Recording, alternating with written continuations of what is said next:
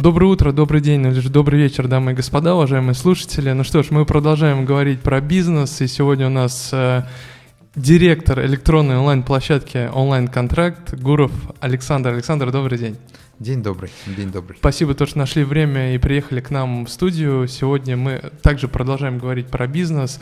Мы будем, э, действительно, хочется поближе познакомиться с вашей площадкой, узнать, э, как вы в этот бизнес пришли и что вы сейчас делаете в это, ну, реально непростое время, пандемийное, как, как вы прожили эту историю. Вот, Александр, первый, наверное, вопрос, как вы в этом бизнесе оказались? Расскажите немножко про себя, кто вот э, с вами не знаком. Ну, э, все у нас началось э, в 2006 году. В тот момент мы занимались, или, скажем так, завершали заниматься, выходили из бизнеса по наружке. Ну, одно время, да, было там очень большое количество счетов стояло рекламных. Вот мы являлись одним из таких операторов. Потом акционеры сказали, что бизнес хороший, но пришло время его продавать. И после реализации встал вопрос, чем заниматься. И опять-таки это была идея а, акционеров а, создать именно такую электронную торговую площадку, а, потому что у наших акционеров очень большой э, бизнес-опыт и такой, скажем так, в управлении колоссальное количество предприятий, промышленных предприятий, и всегда стоял вопрос организации публичной площадки публичного пространства, которое бы позволяло, где можно было бы осуществлять э, корпоративные закупки на тендерной основе, на конкурентной основе и реализацию продукции э, тоже неограниченному количеству поставщиков. То есть такая некая открытость. То есть, э, здесь можно прочертить такую некую аналогию с, вот с маркетплейсами, которые сейчас набирают все больше и больше популярность, вот, но они работают на сегменте, скажем так, B2C, а вот эта идея Э, которой мы занялись, э, была озвучена в 2006 году. Вот. Но и даже на тот момент она, конечно же, была не, не нова, потому что эта идея достаточно длительное время витала в воздухе. То есть еще года за там, 3-4, может даже за 5 э, периодически возвращались к этой идее. Но вот в конце или там в середине 2006 года как раз-таки можно сказать, сошлись все звезды, возможности, желания, и как раз-таки вот наша команда получила такую возможность заняться таким проектом. Ну, то есть, простыми словами, для тех э, слушателей, которые не знакомы с вашей площадкой, это э, сайт, где любая компания или э, госкорпорация может к вам прийти и э, провести торги. Вот э, и, и да, и нет.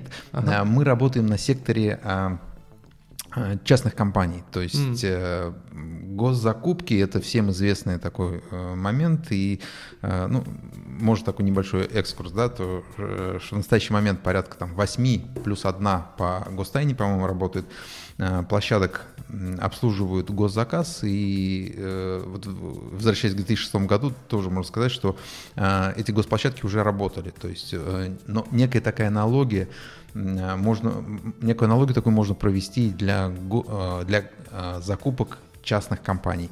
То есть э, они тоже, акционеры этих компаний также заинтересованы в проведении своих закупок публичным, открытым образом, потому что за счет этого увеличивается конкуренция, а конкуренция, как известно, по законам экономической теории э, очень серьезно влияет на цены, и цены снижаются. И статистика нашей работы, она, скажем так, это доказывает. Но все-таки у вас, наверное, ну, торги разыгрывают, если простыми словами говорить, наверняка крупные компании.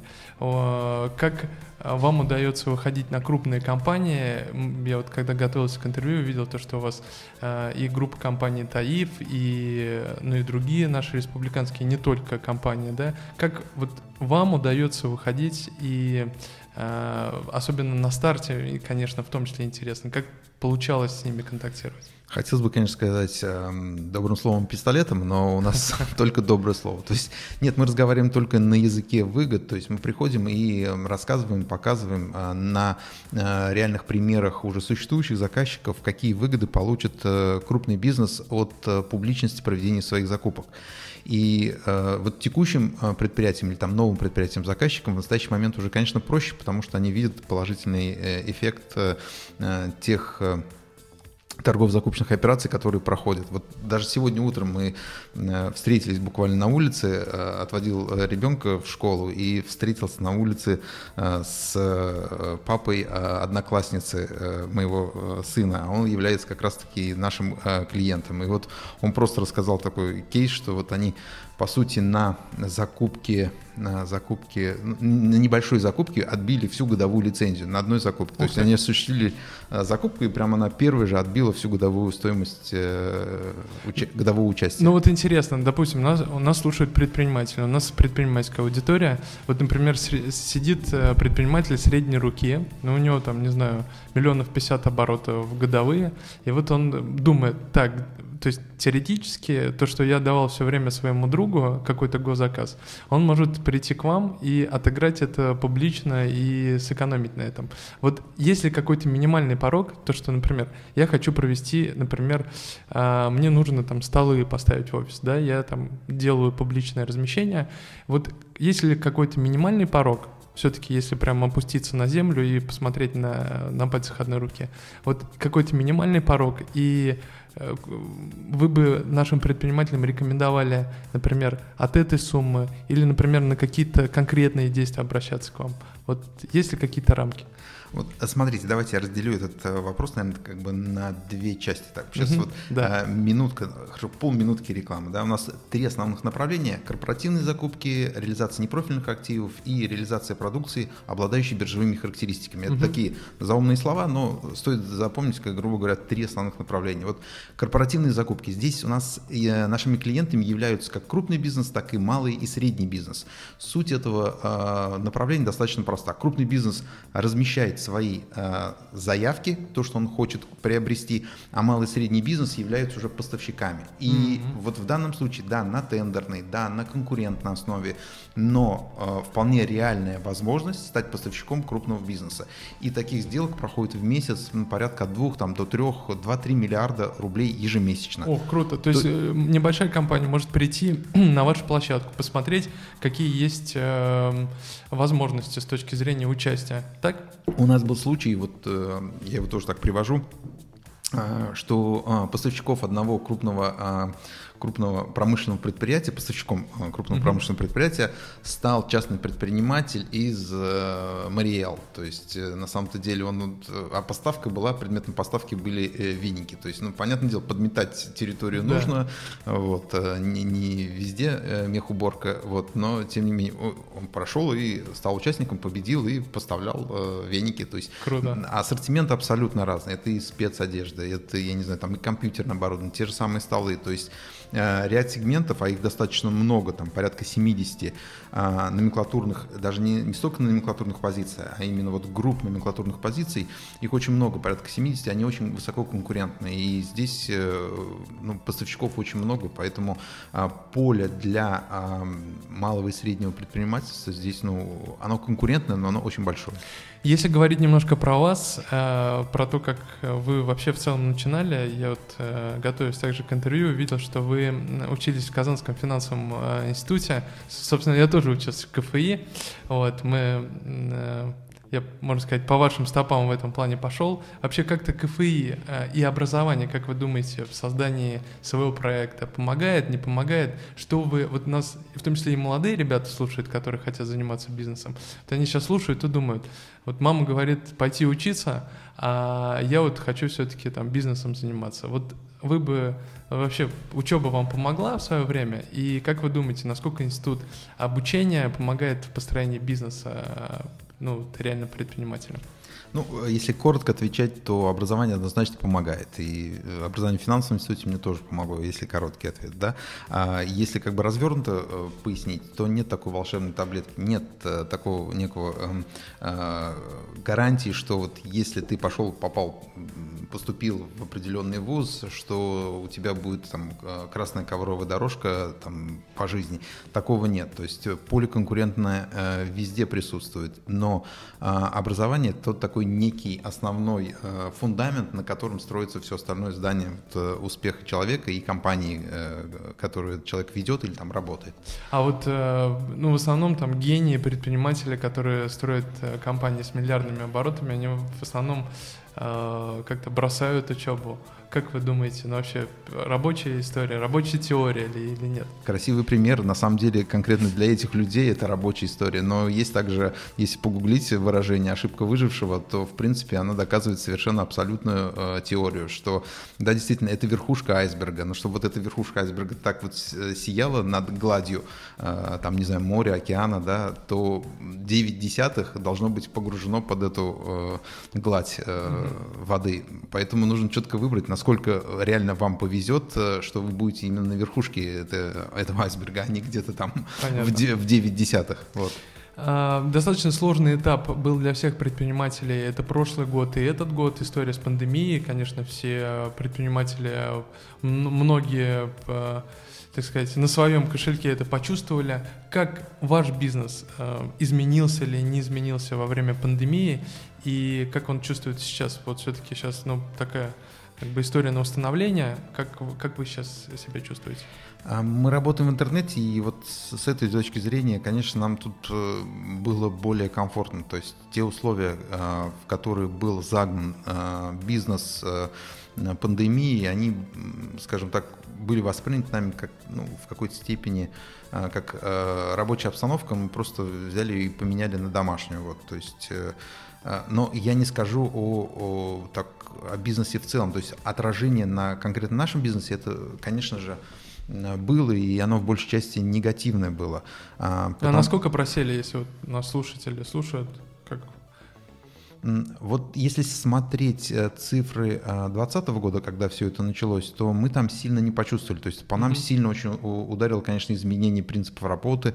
Э, по нам ударило э, то, что большая компания малого и среднего бизнеса тоже заняли такую некую выжидательную позицию. То есть если раньше там всех было какая-то идея там а, развития, захватывания рынка, то сейчас э, поменял стратегия на то, чтобы удержать хотя бы существующие позиции, там сильно не просесть, да, а многие вообще оказались на грани выживания, и мы это тоже однозначно почувствовали, то есть э, у нас ведется такая статистика по количеству компаний в предбанкротном и банкротном состоянии, и если раньше таких случаев было, ну, буквально там пальцев одной руки в неделю хватало, да, на а, многотысячную клиентскую базу, которую на, работает на нашей торговой площадке, то этот показатель, конечно, увеличился, он увеличился на порядок. То есть, на самом деле, там и 10, и 20 случаев было, когда там среди наших клиентов компании просто переставали существовать или там ну, уходили есть, с рынка. А, был торг, а потом они уходили с рынка после того, как получали заказ. Они были активными участниками, они работали, но вот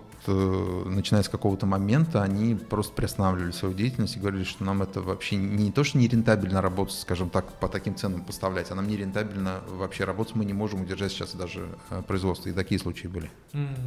А, вот, ну, пандемия сейчас, то есть вы а, вот я, у меня мысль пролетела такая о том, то, что в основном, наверное, крупные компании принимают бюджет в конце года. То есть э, в конце 2020 года, в, в октябре, в ноябре они принимают бюджет на следующий год. И, наверное, наверняка вы почувствовали, вот по сути, вот э, когда бюджет э, крупные компании начали сокращать э, вот в этом году. Давайте мы еще раз громко и утвердительно скажем, что крупные компании принимают бюджеты в конце года, потому что некоторые крупные компании, да, у нас бюджет, ну ладно, это так шутка, небольшое отвлечение, но бывает так, что действительно многие компании работают с, с листа, что называется, mm-hmm. то есть говорит, мы закупаем по потребности, мы слабо прогнозируем, то есть когда мы спрашиваем, а есть у вас бюджет закупок, ну, отдел снабжения там иногда иногда делают там удивленные лица, что ну вроде как бы есть, но мы работаем по заявкам. Вот. Но в любом случае это, конечно же, э, план закупок, он является составной частью финансового плана, и в подавляющем большинстве крупных компаний действительно он есть. А, если говорить про изменения в этом плане, то вот в 2020 году действительно многие крупные компании сокращали э, свои программы по закупкам. То есть что-то они откладывали до лучших времен, что-то они вообще вычеркивали, как, ну, скажем так, э, потерявшие актуальность конкретно в данной ситуации. То есть переходили на такой э, экономи, экономный или даже жестко, на режим жесткой экономии. То есть э, такие случаи были, и в принципе даже по тем процедурам, которые уже состоялись и были там на стадии выбора победителя, там тоже были случаи, когда, извините, нам сейчас это не рентабельно, мы потеряли интерес, исчез, именно заказчик отказывался и оповещал поставщиков, что, к сожалению, мы эту э, закупку осуществлять не будем. Вот э, по открытым источникам у вас э, работает ваша компания около 100 человек, чуть больше 100 человек. Во время пандемии сколько процентов работали из дома? Ну, понятно, что в пик все наверняка работали uh-huh. дома. А вот сейчас, после пандемии, сколько сотрудников вернулись в офис, сколько остались на удаленке? И сократили ли вы косты вот в этом плане, то, что многие не вернулись и работают дистанционно? Ну, на самом-то деле, да, действительно, мы э, стоит, наверное, похвалиться, что у нас э, переход на режим удаленной работы составил два дня. То есть мы в течение двух дней, вот когда все это грянуло, мы перешли в стопроцентном формате на удаленную работу. В настоящий момент мы большую часть все-таки работаем э, в офисе, то есть это порядка 80% работает в офисе, и э, вот оставшиеся там 15-20% они у нас находятся на удаленном формате работы. Но они остались после пандемийного этапа, да? Да, да, да, э, да с тех пор. Вот. Э, сейчас мы смотрим а, для себя рассчитываем такие варианты, что, в принципе, если мы будем продолжать расти и добирать людей, то, соответственно, нам нужно будет больше офисное пространство. С другой стороны, вот удаленный формат работы, он, по сути, позволяет а, не увеличивать офисное пространство, но при этом добирать людей, необходимых нам для, а, для своей деятельности, и уже в удаленном формате с ними работать. И действительно, ну, это влечет, скажем так, изменение, не знаю, там, корпоративной культуры, изменение внутренних регламентов, изменение даже, грубо говоря, там, ну, расстановки мебели, потому что если сейчас у нас за каждым закреплено рабочее место, то если мы переходим вот такой на некий удаленный формат или частично удаленный э, формат, когда э, сотрудник, допустим, э, три дня работает вне офиса и на два дня приезжает там, в офис, да, там в какие-то дни там понедельник, пятница, грубо говоря, там, ну или там в течение недели, то, э, в принципе, э, содержать для него отдельное рабочее место конкретно под этого сотрудника уже получается нерентабельно, и, соответственно, нужно будет его обеспечить, не знаю, там, техникой, перейти там с компьютера на лэптоп, и он уже может занимать любое пространство, которое ему комфортно.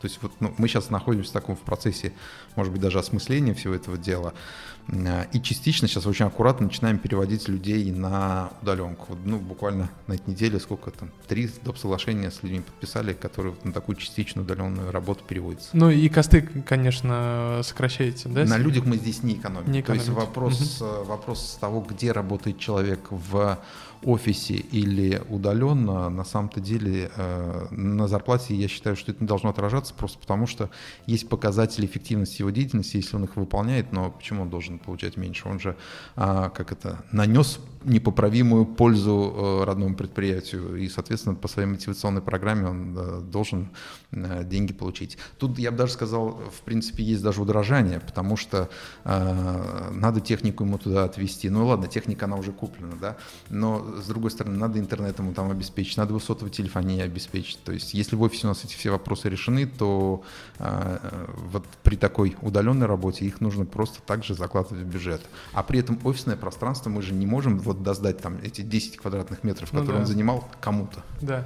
А, Александр, а как вы видите вообще развитие э, вашей компании на следующие 5-10 лет? Потому что по факту в России крупных компаний не становится больше кратно, да, то есть, по сути, малый и средний бизнес, как вы говорите, вот даже из ваших слов, о том, то, что после пандемии многие закрываются, уходят. Вот э, пик вы в свое время преодолели, вы вот по открытым данным, вы достаточно динамично растете, да, то есть у вас есть рост, а как вы видите, если дальнейший рост, насколько еще рынок позволяет э, Эм, так сказать, расти в рамках действующего такого предпринимательского поля?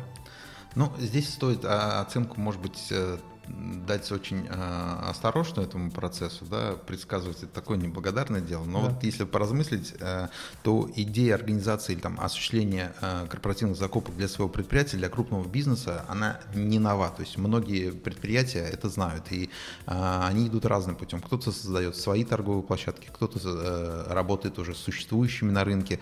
Вот. Но вот сектор крупного бизнеса, крупных предприятий, он так или иначе уже э, охвачен. А за ним идут средний бизнес. Средний бизнес, а на самом-то деле это объем реализации там 2 и более миллиарда, да, то есть вот эта граница. А это достаточно крупный, э, крупный бизнес э, по масштабу деятельности с большим объемом реализации, и таких предприятий гораздо больше, чем э, крупного бизнеса. Mm-hmm. Вот. То есть вы хотите сказать, что среднего больше, чем крупного к вам приходит? А, я такую оценку, скорее всего, выхлоп mm-hmm. и интереснее работать э, с крупным бизнесом, потому mm-hmm. что если э, мы прошли вот это вот, э, скажем так, транзакционные издержки э, подписания договоров, э, начала работы, то там ну, вопрос только удержания этого клиента. И это достаточно, ну это проще, чем, допустим, привлечение нового.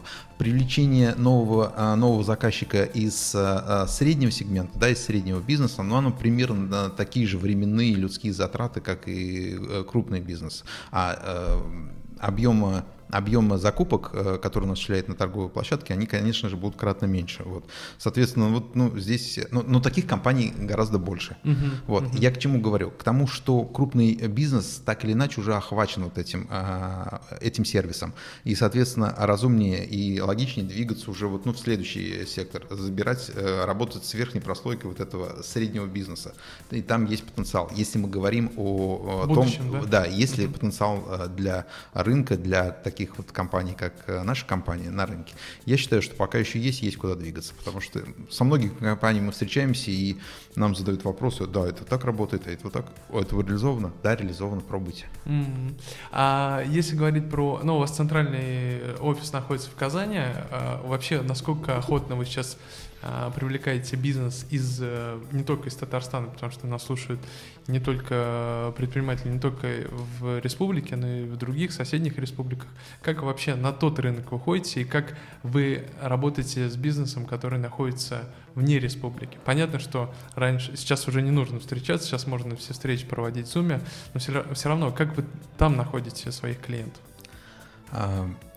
Ну, действительно, я, может быть, скажу какую-то такую крамольную вещь, что вот э, пандемия в, э, в этом вопросе нам э, помогла, да, стала катализатором э, того, что компании-заказчики более охотно стали идти на встречи в формате э, виртуальной конференц-связи. То есть, если раньше это однозначно была командировка, то есть, вот, чтобы съездить в Самару, это 5 часов надо туда ехать, э, там, провести встречу, один-два дня и 5 часов обратно. То есть вот издержки, они на самом деле имели место быть. Сейчас же это ну, договорились на время, вышли в ВКС, э, пообщались, я не знаю, полтора-два часа, если нужно.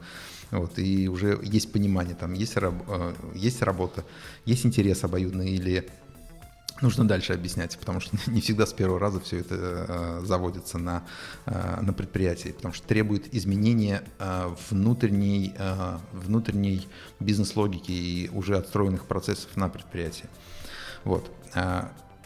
Если говорить о том, что э, Здесь нам проще в том плане, что если мы убеждаем какое-то крупное предприятие или среднее предприятие осуществлять свои закупки, у нас есть такой некий набор а, того ассортимента, который однозначно будет хорошо закрываться. Ну, допустим, для примера, бумага, да, та же самая канцелярская бумага или э, канцелярские принадлежности или там средства индивидуальной защиты, да, то есть цена в Казани, цена в Самаре, цена в Нижнем Новгороде, в Уфе или, по сути, там в любом городе-миллионнике, она будет примерно одинакова. Круг поставщиков, он э, ищется под э, конкретно э, в, в данном регионе, на, на самом деле. И есть многие федеральные игроки, которые уже работают, и для них это тоже не является новизной. То есть, если появляется на нашей компании новый заказчик из другого региона, то там тот же поставщик, федеральный поставщик там канцелярки бумаги, окей, говорит, замечательно, ну, теперь я туда буду. У меня там тоже филиал есть, я начну там работать. Ну, то есть, получается, больше по сарафанному радио. То есть, ну, то есть, вы же не запускаете контекстную рекламу поиски новых клиентов. А наверняка больше идут уже по, так сказать, по сарафанному радио, да? Там. Контекстную рекламу как... мы используем для малого и среднего бизнеса, для а, рынка поставщиков, да, а. потому что они ищут через интернет, где бы можно было продать. А, и... у вас, да, с одной стороны это крупные компании, с другой стороны да. это малый бизнес. А, да, вот а вот крупные компании, они, скажем так, привлекаются уже в ручном формате, в формате встреч, переговоров, там, ПКС. Интересно. А вы, э, ну, чтобы понять э, вообще, как устроен ваш бизнес, а вы зарабатываете, получается, какой-то фи с оборота? А, не совсем так. То есть mm-hmm. здесь э, плата за подписку. Э, есть разные варианты подписки. Вот, я условно называю там условно, условно платная услуга, потому что там ну, mm-hmm. стоимость годовой подписки порядка 35 тысяч рублей. Вот, если память не изменяет, там mm-hmm. без НДС. Но не, не больше, чем 40 тысяч рублей уже с НДС. Вот финальную цифру это не совсем uh-huh. помню.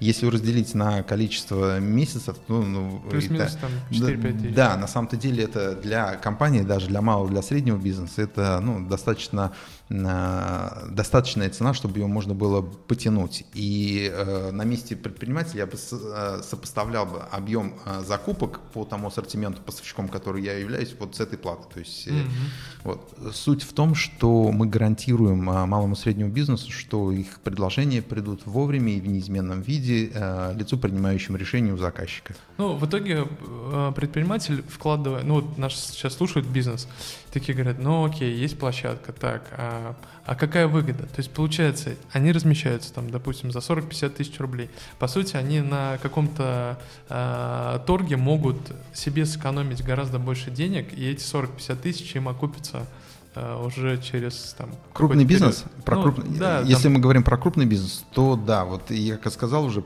а, пример ага. а, вот а, из, а, из моей утренней встречи что да. там при а, закупке. Ну условно говоря вот математика простая.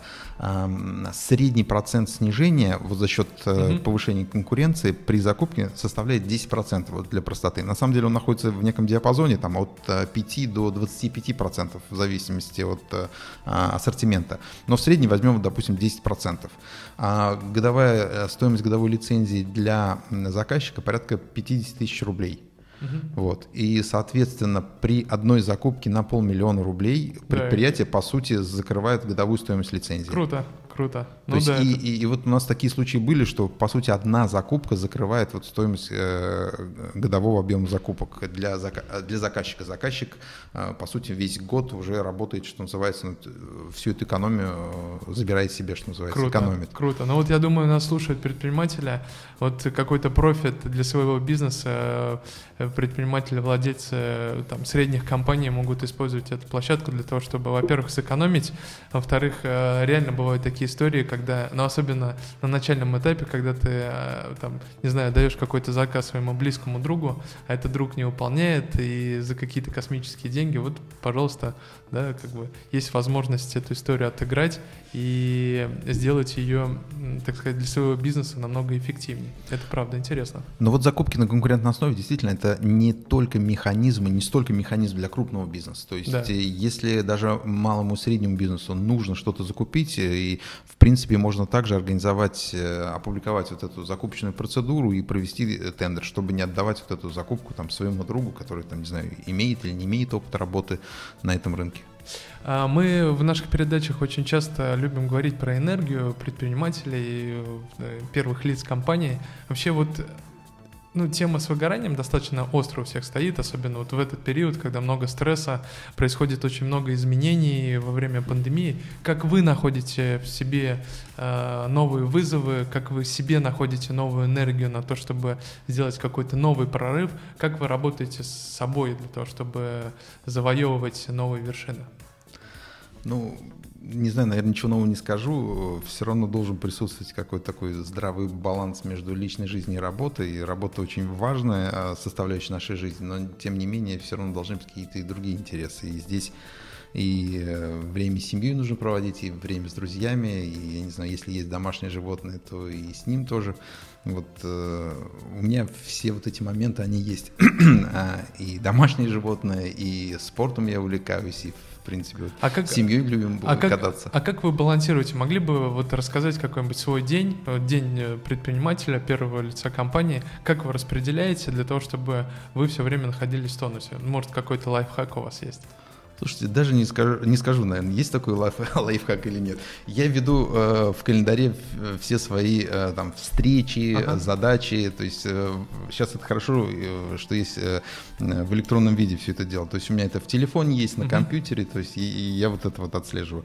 А, задачи, в любом случае, я не отошел от бумажного блокнота, и вот даже сейчас он у меня с собой, потому что я все-таки это человек э, больше привык работать с, с листом бумаги и с ручкой, и вот эти задачи все равно я записываю. Хотя вот даже когда проводим совещание, я вижу, что э, ребята помоложе, э, которые там, ну, 30 плюс-минус вот так, они на самом-то деле только сидят с телефоном или с компьютерами, и тут же, тут же все забивают. Э, вот я говорю, а зачем вы не записываете? Он говорит, зачем? После этого же нужно опять же э, да, переводить да. все это дело. Ну, интересно. А с точки зрения спорта, вот сколько вы... Я вижу у вас просто на руках гармина, насколько да. я понимаю. Значит, вы занимаетесь активно спортом.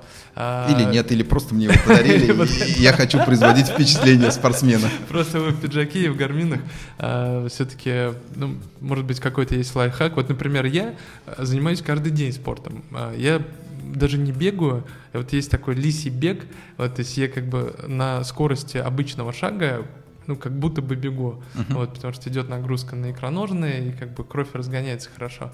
Вот, может быть, у вас есть какой-то лайфхак, там, не знаю, вы э, там 30 минут э, бегаете и там обливаетесь холодной водой, и у вас это что-то помогает. Э, ежедневные прогулки, но здесь, наверное, это не моя заслуга не заслуга часов Гармин, да, это заслуга того, что как нам пришла в голову мысль семье, давайте заведем домашнего э, питомца, давайте заведем, да, вот завели собаку и теперь я с ней э, гуляю. Утром и вечером. А, обычно, ну как обычно, утром и вечером, да, в графике у меня в календаре записано утром и вечером, да, но вечернюю прогулку у меня забирают сейчас вот дети, и они гуляют с ней, но утренняя это моя, то есть это надо встать и там в 6 утра или там плюс-минус уже выйти и прогуляться. Пораньше выхожу, значит, дольше гуляю. Ну и вот гармины мне эти как раз отсчитывают, сколько я шагов отшагал, э, в каком э, ритме у меня сердце отработало, вот. Сегодня вышел немножко позже, поэтому я взял велосипед и прокатился э, примерно такое же расстояние. Но, но пес немножко был в шоке. Он смотрит на меня, что, что приключилось. Обычно мы более в спокойном режиме ходим. А, Александр, вот нас слушают и в том числе и молодые ребята, предприниматели, которые хотят сделать первый шаг, возможно, э, учатся сейчас в Казанском федеральном э, университете на кафедре бухгалтерского учета, либо э, ну, просто по направлению экономика, тоже хотят сделать первый шаг в бизнесе. Вот что бы вы им порекомендовали для того, чтобы реализовать себя в крупной компании, реализовать себя там, на предпринимательском пути, вот что им вы бы подсказали? Ну, учиться однозначно. Э, вот примеры, э, скажем так, тех предпринимателей, которые бросали вузы и становились миллиардерами, они э, действительно есть, мы читаем, завидуем, но в какой-то степени это все-таки не является таким стопроцентным примером для подражания. Даже ну, если мы пошагово будем повторять всю судьбу за ними, все шаги, мы не придем к, к тому результат, к которому они пришли. Поэтому здесь нужен э, свой путь идти. И образование здесь однозначно это такой важный фундамент, да, потому что, ну, если заниматься хочешь экономикой, ты не должен путать, я не знаю, там, движение денежных средств с отгрузкой, да, что отгрузку ты сделал замечательно, но тебе нужно оплачивать зарплату, э, денег нет на счете, и, соответственно, ну как же у меня же есть выручка, но выручка это не всегда еще деньги, то, что ты отгрузился, это деньги на бумаге. Вот. Поэтому эти вещи важно знать и ну, не путаться. Я говорю как бы такие прописные истины, но их нужно знать. При этом нужно быть активным и э, держать, что называется, глаза открытыми, смотреть новые, э, видеть новые возможности, которые открываются, и быть, что называется, таким позитивным, знакомиться, я не знаю, неизвестно, какое знакомство к чему приведет, поэтому чем больше знакомств, так называемый нетворкинг, Э, импортные вот словечки, да, э, это полезные вещи, и нужно уметь э, знакомиться, заводить друзей, заводить хорошие знакомства, и это, ну, это такой социальный капитал, который однозначно поможет, должен помочь. Вот в этом плане я на, вот на все сто процентов с вами соглашусь, и даже вот по поводу силы нетворкинга, в продолжении вашей мысли, непонятно, насколько, когда сыграет эта встреча. Возможно, вы сегодня познакомились, вы друг другу можете быть полезным через месяц, а может быть и через два года, а может быть и через пять лет. Но эта встреча будет вообще судьбоносной и вообще может э, на там, на 180 градусов поменять вашу жизнь. Это правда. Ну что ж, э, Александр, у нас есть в конце такая добрая рубрика «Вопросы по Марселю Прусту». На эти вопросы, ну, всем уже известная рубрика, э, у которой мы посмотрели у Владимира Владимировича Познера. На эти вопросы нужно отвечать максимально коротко. Вы готовы? Не готов, конечно, давайте пробовать. Ваша самая характерная черта? А, жизнерадость, наверное. Качество, которое вы больше всего цените в мужчине? Надежность. Качество, которое вы больше всего цените в женщине? Ум. Что вы больше всего цените в ваших друзьях? Верность. Что является вашим главным недостатком? наверное, эм, Могу распыляться на э, какие-то разные задачи, разные проекты, хотя, в принципе, понимаю, что лучше сейчас все усилия потратить на какой-то один проект, и он выстрелит. Какое ваше любимое занятие? На работе работать, вне работы не работать. Какова ваша мечта о счастье?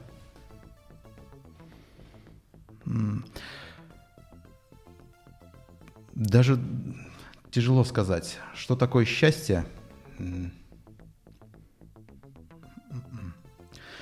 Не знаю, я, наверное, хотел бы а, те цели, которые, которые я перед собой ставлю, чтобы они а, сбывались, чтобы они достигались. Не просто достигались, а чтобы я делал все для этого необходимое. У меня вот тут был это не очень коротко получается, да? Тут у меня а, был такой случай, что я разбирал вещи и открыл такой старый ежедневник свой. Я смотрю, и там, а я, а я всегда стараюсь писать там цели. Вот. И этот ежедневник был несколько летней давности, и я а, открыл его, и там, значит, цели личные, цели в бизнесе, цели... И я так просмотрел, там 3-4 странички, и я такой, о, это вычеркнуть можно сделано, это вычеркнуть можно сделано. Работает. А, Надо еще раз написать. А... Но я каждый, не каждый год. Большие цели я ставлю там, грубо говоря, на какой-то там более длительный период, хотя вот, ну, ежегодно так ты э, трекаешь э, исполнение. Что вы считаете самым большим несчастьем? А, это неизбежно, конечно, но все-таки потеря э, близких людей. Э, лучше, конечно, беречь и пользоваться тем временем, которое у нас есть для того, чтобы, чтобы потом не сожалеть, ах, я не спросил, ах, я не провел э, время вместе. Поэтому сейчас есть возможность, возьмите трубку и позвоните близкому человеку. Каким вы хотели бы быть? Каждый новый день я хотел бы быть лучше, чем я э, вчерашний и сегодняшний. В какой стране вам хотелось бы жить? А, в России я не скажу, что я долго имел какой-то большой опыт э, жить в других странах, но э, сказать, что вот однозначно там лучше, чем у нас, я не соглашусь на самом деле. Из того опыта, который у меня есть. Наверное, в России, да. Ваш любимый цвет? Ну, пусть будет красный. Ваш любимый цветок? Роза. Ваша любимая птица? Орел выходит. Ваши любимые писатели?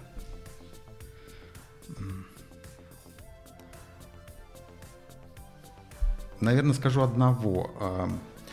Вот мы тут э, ездили в Москву, посещали нехорошую квартиру. Э, Булгаков вот вспомнился нам «Чистые пруды» и вплоть до того, что я читал эту книгу, замечательная книга, очень-очень э, стоит ее прочитать. И когда смотришь, решили пересмотреть сериал «Мастер Маргарита», и очень интересно, как, как все это доносится, и более того, как экранизировано. Но самое главное, ты смотришь вот те места, где недавно был, и ты их узнаешь. Приятно. Любимый литературный герой?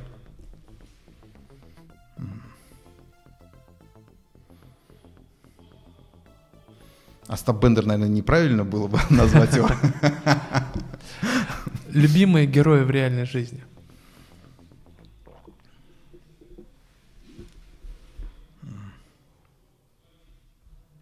Не готовился, не готовился. Надо подумать, честно говоря, потому что. Да, но это как я, бы ваши чувства. Да, конечно. И, и нет такого какого-то нет какого-то такого, такой модели или там примера, что э, в одном человеке реализовано, который бы сказал, вот да, окей, я хочу вот как он. Нет, где-то, допустим, мне нравится, как поступает там э, мой товарищ, друг, где-то я понимаю там или какое-то событие, как там знакомый мой поступил, кр- э, круто, здорово. Mm-hmm. То есть вот он такой некий собирательный, может быть, образ. Любимые имена?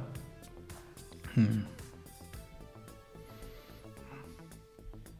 Да тоже я тут спокоен. А, говорят же, что а, психологи говорят, что самое, самое а, лучшее а, имя а, для любого человека это его имя, которое он назвали. То есть это самое такое нежное слово. Что вы больше всего ненавидите?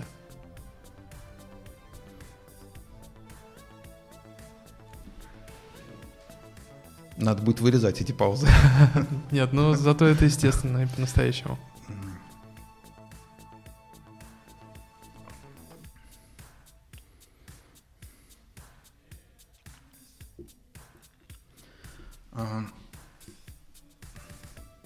Наверное, все-таки не профессионализм. То есть э, все-таки, если занимаешься бизнесом, то, ну, неважно, бизнесом, любым делом, если занимаешься, это э, должно быть, э, это должно быть профессионально. Любым бизнесом, которым, любым делом, которым бы не занимался, должно быть профессионально. Способность, которую вам хотелось бы обладать.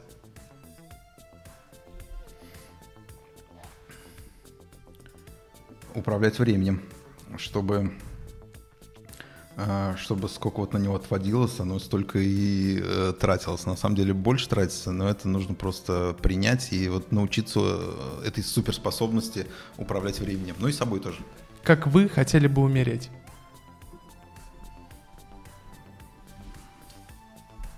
Хороший вопрос.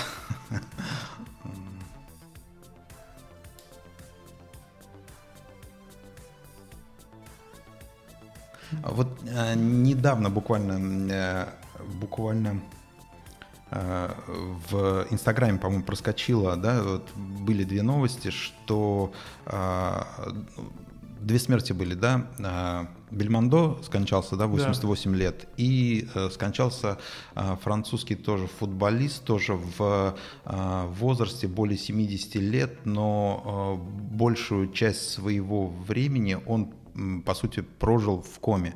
То есть после такой плановой, но неудачной операции за ошибки врачей, вот, э, э, к сожалению, попал в такую вот ситуацию и прожил большую часть своей жизни, если это так можно назвать, да, в таком состоянии. Но вот вариант с Бельмондо мне больше нравится. Я детали, конечно, не знаю, но... Ваше состояние духа в настоящий момент? Да боевой вроде бы. Ваш девиз? А,